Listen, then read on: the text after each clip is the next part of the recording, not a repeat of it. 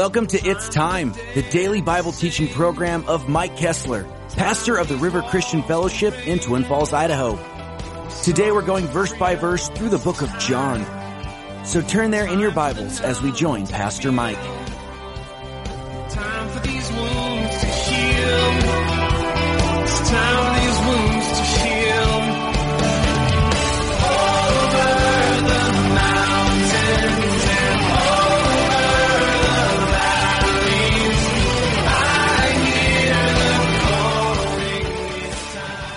Father, as we go to your word this morning, thank you for it. We just ask you now that as we would study your word together, that you would reveal to us, God, your heart. Lord, these can be just ink on paper or they can be alive words of your Holy Spirit. And so we ask you now that your Holy Spirit would speak to us through your word. Father, that we would retain, remember these things in Jesus' name. Amen. Well, we finished chapter 4 last week. We go right into chapter 5. After this, what after this? After Jesus was in Cana. And it says there was a feast of the Jews, and Jesus went up to Jerusalem, which was customary in that time. Three times a year, you were required to go to Jerusalem for Passover, for Pentecost, and Feast of Tabernacles. So we had these three things. Now, very quickly, I want you to remember something in your mind. They were required to go. That sounds like the law. That sounds like something, but as we read here, we're going to see why. And it's not oftentimes what we think. Notice it says, Now there was in Jerusalem by the sheep gate a pool which is called in the Hebrew Bethesda, having five porches, place of mercy. And having five porches, by the way, they excavated this not long ago. They found, a, they found this very place and they found it had five porches, just what John records for us here.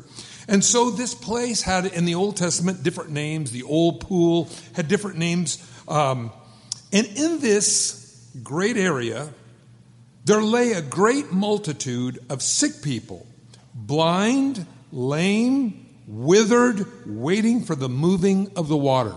Now, this is, this is really interesting to me because you have a supernatural occurrence of God's healing. God healed in many different ways in the Old Testament and in the New Testament. We remember the guy that was blind came to Jesus. And, and, and we remember, I want to see again. And remember, he just said, Receive your sight, and God opened his eyes. To another guy, he said, Go, he made spit on the ground, Uh, mud, and then put it on his eyes and said, Go wash. And when he did, he received his sight. Now, I think God does things like this sometimes just to tear us out of our mold of God. Now, if you've ever noticed that, we call it faith stretching experiences. I like to put God in a box. I turn the little hand, ding, ding, ding, ding, ding, ding, ding, ding, ding, ding, pop goes God. I like that. I like a God of convenience. I like a God that I completely know how He's going to do things. But God goes, I don't do things like that. Well, I'm so glad He doesn't. God is so much larger than the way we think. His ways are not our ways. And so, what's amazing here is God would send an angel to this pool there at uh, Bethesda. And so it says, an angel went down, verse 4, at a certain time into the pool, stirred up the water, and whoever stepped in first after the stirring of the water was made well of whatever disease he had. Now, there was a certain man who had an infirmity of 38 years. And when Jesus saw him lying there, he knew that he had already had been in that condition a long time, and he said to him, "Do you want to be made well?" That's kind of a strange question, but we're going to look at this. First of all, it says there was all these great multitude of people around this pool waiting for the stirring of the water. Now, friends, there, there's something really amazing to me in this particular thought here. Whoever got in first is the one that God healed. Now, it doesn't say it was a myth, it doesn't say it was folklore. Evidently, this is probably what was really happening here. And God just did it. We don't know when it began, we don't know when it ended. But the first one in the pool, when the angel stirred the water, was healed. Now, here's the thing that I was thinking put yourself in a, in a uh, sick position. You're around the pool, many other people are around the pool, and everybody's watching the pool. And they're staring at the pool. And there's a little gust of wind. And the water begins to quiver a little bit. Oh, that's it! No, that wasn't it. That was the wind. Okay, well, let's everybody get back out again. Can you imagine the number of hours these sick people stared at that pool with the hopes of being healed? I mean, I just think of that. I think about, about a, a leaf falling off of a tree and blowing in the wind and dropping in the water and causing a ripple. I think about this often. And I think how many people around us are sick looking for something to happen. Now, notice it says they were blind, lame, and paralyzed. The word actually is the word withered, but that's pretty much describes the people around us today. They're blind to spiritual things. They're lame. They can't really walk in this world. That's why they need all kinds of extracurricular stuff like booze and drugs and stuff. They can't walk. And they're withered. What causes a person to be withered? Age, time, the cares of this life, waiting for the moving of the water. Now, God sends an angel to stir the water from time to time, and whoever steps in first, the stirring of the water, they were made well of whatever disease they had. Wow, you think about that for a minute. How God chooses to heal people. Now there was a man there had been there for with an infirmity for 38 years. Some people attribute this to the number of years that the uh, children of Israel wandered in the wilderness because of the certain things, uh, the five porches, the five uh, five uh, books of the law. Um, I don't know if we want to go that far, but but certainly it's it's interesting to look at. But he does say this that Jesus saw him lying there. Jesus went where the sick people were. Friends, realize that. Now, now here's something that's, I think, really important. The requirement to go up to Jerusalem three times a year to the Passover, Pentecost, and Feast of Tabernacles, these required feasts, we oftentimes look at it as requirements, but what they actually were was an opportunity for God to minister through the people who went. You know, I think if we can change our mindset that God is on the give, not on the take, God is on that of freedom, not of that of law, it changes our perspective of who God is. Now, the Bible tells us here Jesus went where the sick people were. He didn't go down and try to hang out with all the uppity ups, he went where the sick people were. In, in, fact, actually, it says that there was a lot of sick people there. Now, why Jesus didn't heal everybody, I don't know.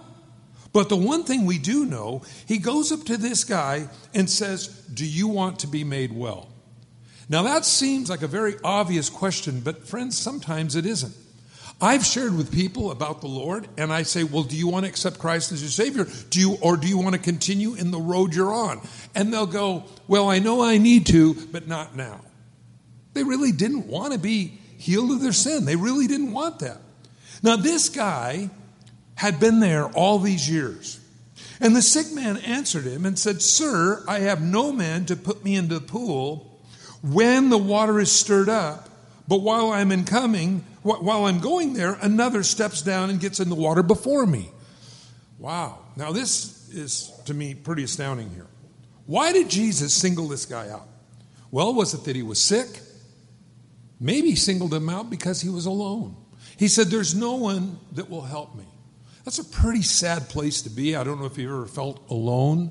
You can be in a giant room of people and feel extremely alone. And here it says that there's no one to help me.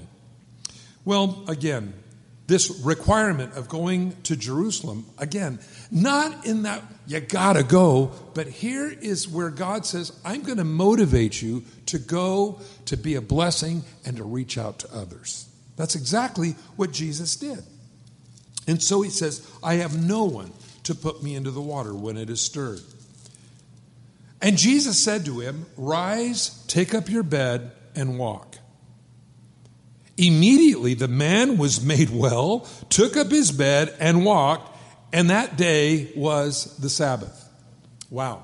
It's almost like Jesus did this on purpose. Now, one thing about God you're going to always find, He likes to blow people's minds. How He does things, His, his creativity. The same God that made the butterfly and the caterpillar made the platypus. I, I, I, don't know what happened when the platypus was made. It's like God had all these spare parts, and He got, hey, we got a few extra duck bills. Let's stick one of them on there. Hey, we got some web feet. Let's put that on there. And, and you have all this variety in God's creation. Well, God's got variety in the way that He ministers to us. That's why uh, your Christian walk should never be boring.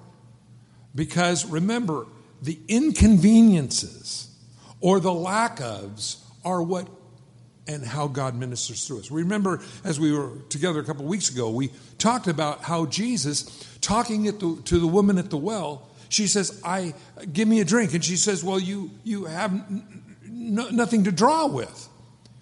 His lack did not stop him from ministering to the woman. A lot of times, they, well, you know, God, as soon as I get this and as soon as I get that, uh, then I can do something for you.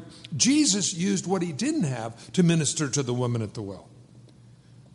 God's not limited by us. I think God sometimes, and that's why the Bible says he chooses the simple to confound the wise. Well, immediately the man was made well. He just healed him. It wasn't the water, it was just healed him. And it was on the Sabbath. Now, he took up his bed that would be considered work according to Exodus chapter 31, where you were not allowed to do any work. So here's a guy carrying his rolled up thing that he was laying on, and you know everybody was going to ask why. He did it on the Sabbath. Therefore, the Jews said to him, who was cured, it is the Sabbath. It's not lawful for you to carry your bed. Again, you might want to read Exodus 31. You'll see that it was a death sentence, by the way, if you got caught doing anything on the Sabbath. In fact, there's stories where they watched an entire apartment complex in Israel burn to the ground because it was on the Sabbath and everybody felt it would be working to push the buttons on the phone. That's now. So, working on the Sabbath, in fact, they have Sabbath elevators in Israel that they just go and stop at every floor. It's automatically programmed. You don't do anything. Now, every other day of the week, you can hit floor three, hit floor five, but on Sabbath elevators, stops at every floor going up so you can get off. So you're not pushing any buttons, you're not doing any work. Well, the man who was healed answered and said, He who made me well said to me, Take up your bed and walk. Then they asked him, Who is the man who said to you, Take up your bed and walk? But one of, uh, I like this, but the one who was healed did not know who it was, for Jesus had withdrawn a multitude being in that place. Jesus disappeared into the crowd, which, this, friends, I like this because it tells me Jesus didn't glow in the dark. He didn't have a halo. He didn't say, well, the one that had the halo is the one that healed me, or the one that was glowing, or the one that had the long flowing white robe. He disappeared in the crowd. Uh, and by the way, he did this in Nazareth as well when they were going to throw him off over the cliff when he claimed that he was God. Uh, we remember when they said only Messiah can make those prophecies come true. And they went to throw him off the cliff, and it says he disappeared in the crowd. So Jesus, I believe, looked very common like everybody else. In fact, the Bible says there was nothing in him that would, we would desire him because of his looks. Now, Saul, on the other hand, the first king of Israel, was head and shoulders above everybody else. This guy was extremely good looking. In fact, that's what even makes the whole battle of when David went out to Goliath, that's what even makes the battle more unusual. You've got this giant, some almost 10 feet tall, reviling the children of God, saying, Send out your champion. Winner takes all. He beats me, you get it all. I beat him, we get it all. Now, I really believe that it was directed at Saul because Saul, again, was head and shoulders above everybody else. He's the, one of the tallest men in Israel. And so Goliath challenging Saul, but Saul was scared. And that's why David ends up going out and taking on Saul, excuse me, Sam, uh, uh, Goliath, because, because he had, knew God was on his side. Well, anyway, take up your bed and walk. Oh, that caused a ruckus. On the Sabbath day, you're working on the Sabbath. Afterwards, verse 14, Jesus found him in the temple and said to him, and by the way, I think this is uh, uh, interesting where he found him. He found him in the temple. Evidently, this man was grateful for his healing. And later on, he found him at the county, you know, in a county courthouse or found him at the corner bar. It doesn't say that. It says he found him in the temple. You know, there is a, a, a thanksgiving part of us when God blesses us. We want to do something in return and say, God, thank you for what you've done for me. And, you know, there's not a better place to do that than with God's people. But again, always remember when we come together, it's an opportunity for someone to bless you as you bless them. It isn't Christians on parade. Unfortunately, I know a lot of that has become that lately. But the thing is, really, it was a place, just as Jesus did, went to the temple, part of the required feast, and there he blessed this lame man. Well, looking at this, he said he found him in the temple. Now, this is one of the few places that we do find in the Bible where Jesus did follow up. A lot of times people say, well, God never followed, Jesus never followed up on anybody. Well, he did here. And I think it's pretty important that we see that. Afterwards, Jesus found him in the temple and said to him, See, you have been made well. Sin no more, lest a worse thing come upon you. Wow, that's weird. Now, some people take this verse and run with it and say all, all illnesses is caused by sin. That's not the case. We do know, as we read here, that sin can cause illness. There are certain lifestyles that can end your life early. And so we want to be very much aware of that. But that's not to say that every person that is sick has sin in their life any more than we can say if you have perfect health, you're right with God. We can't say those things. So we do know, again, that illness can be caused by our lifestyle. What did this guy do that caused him to be lame by the pool at Bethesda? What caused this? That he had been there for 38 years, caused, as Jesus said, by sin. Well, we don't know. Maybe he was a brawler. Maybe he hauled off and popped somebody and somebody popped him in the neck or in the back and paralyzed him. Maybe it was some disease that he encountered. We don't know what it was. But what, you know, and by the way, when I find things unmentioned in the Bible, that is not an omission, but it's that that we can look greater at what God is saying. It's like when Abraham sent his unnamed servant back to his homeland to find Isaac a wife. And it tells us that it was an unnamed servant. So we think about it a minute. We have God the Father sending his Holy Spirit into the world to find Jesus, his son, a wife. So sometimes when we find uh, a lack of words, it isn't lack of detail. It's that I believe the expansion of that gets much greater. And so when we find that the sin isn't particularly mentioned, I want to kind of take notice of this and I want to be careful too and say, well, I want to be sure that what I'm doing, I like ice cream cones. I really do. Uh, there's a, one of the stores in town that has the, the waffle cones, uh, chocolate for a dollar nine. I, I like a good deal, and I'll eat them every day. But then I have to realize something. I'm going to fry my pancreas right out of my body because too much sugar. So we got to be wise with what we do.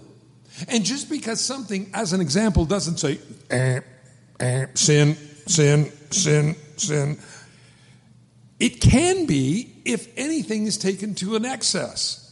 I can take ice cream to an excess, let me tell you.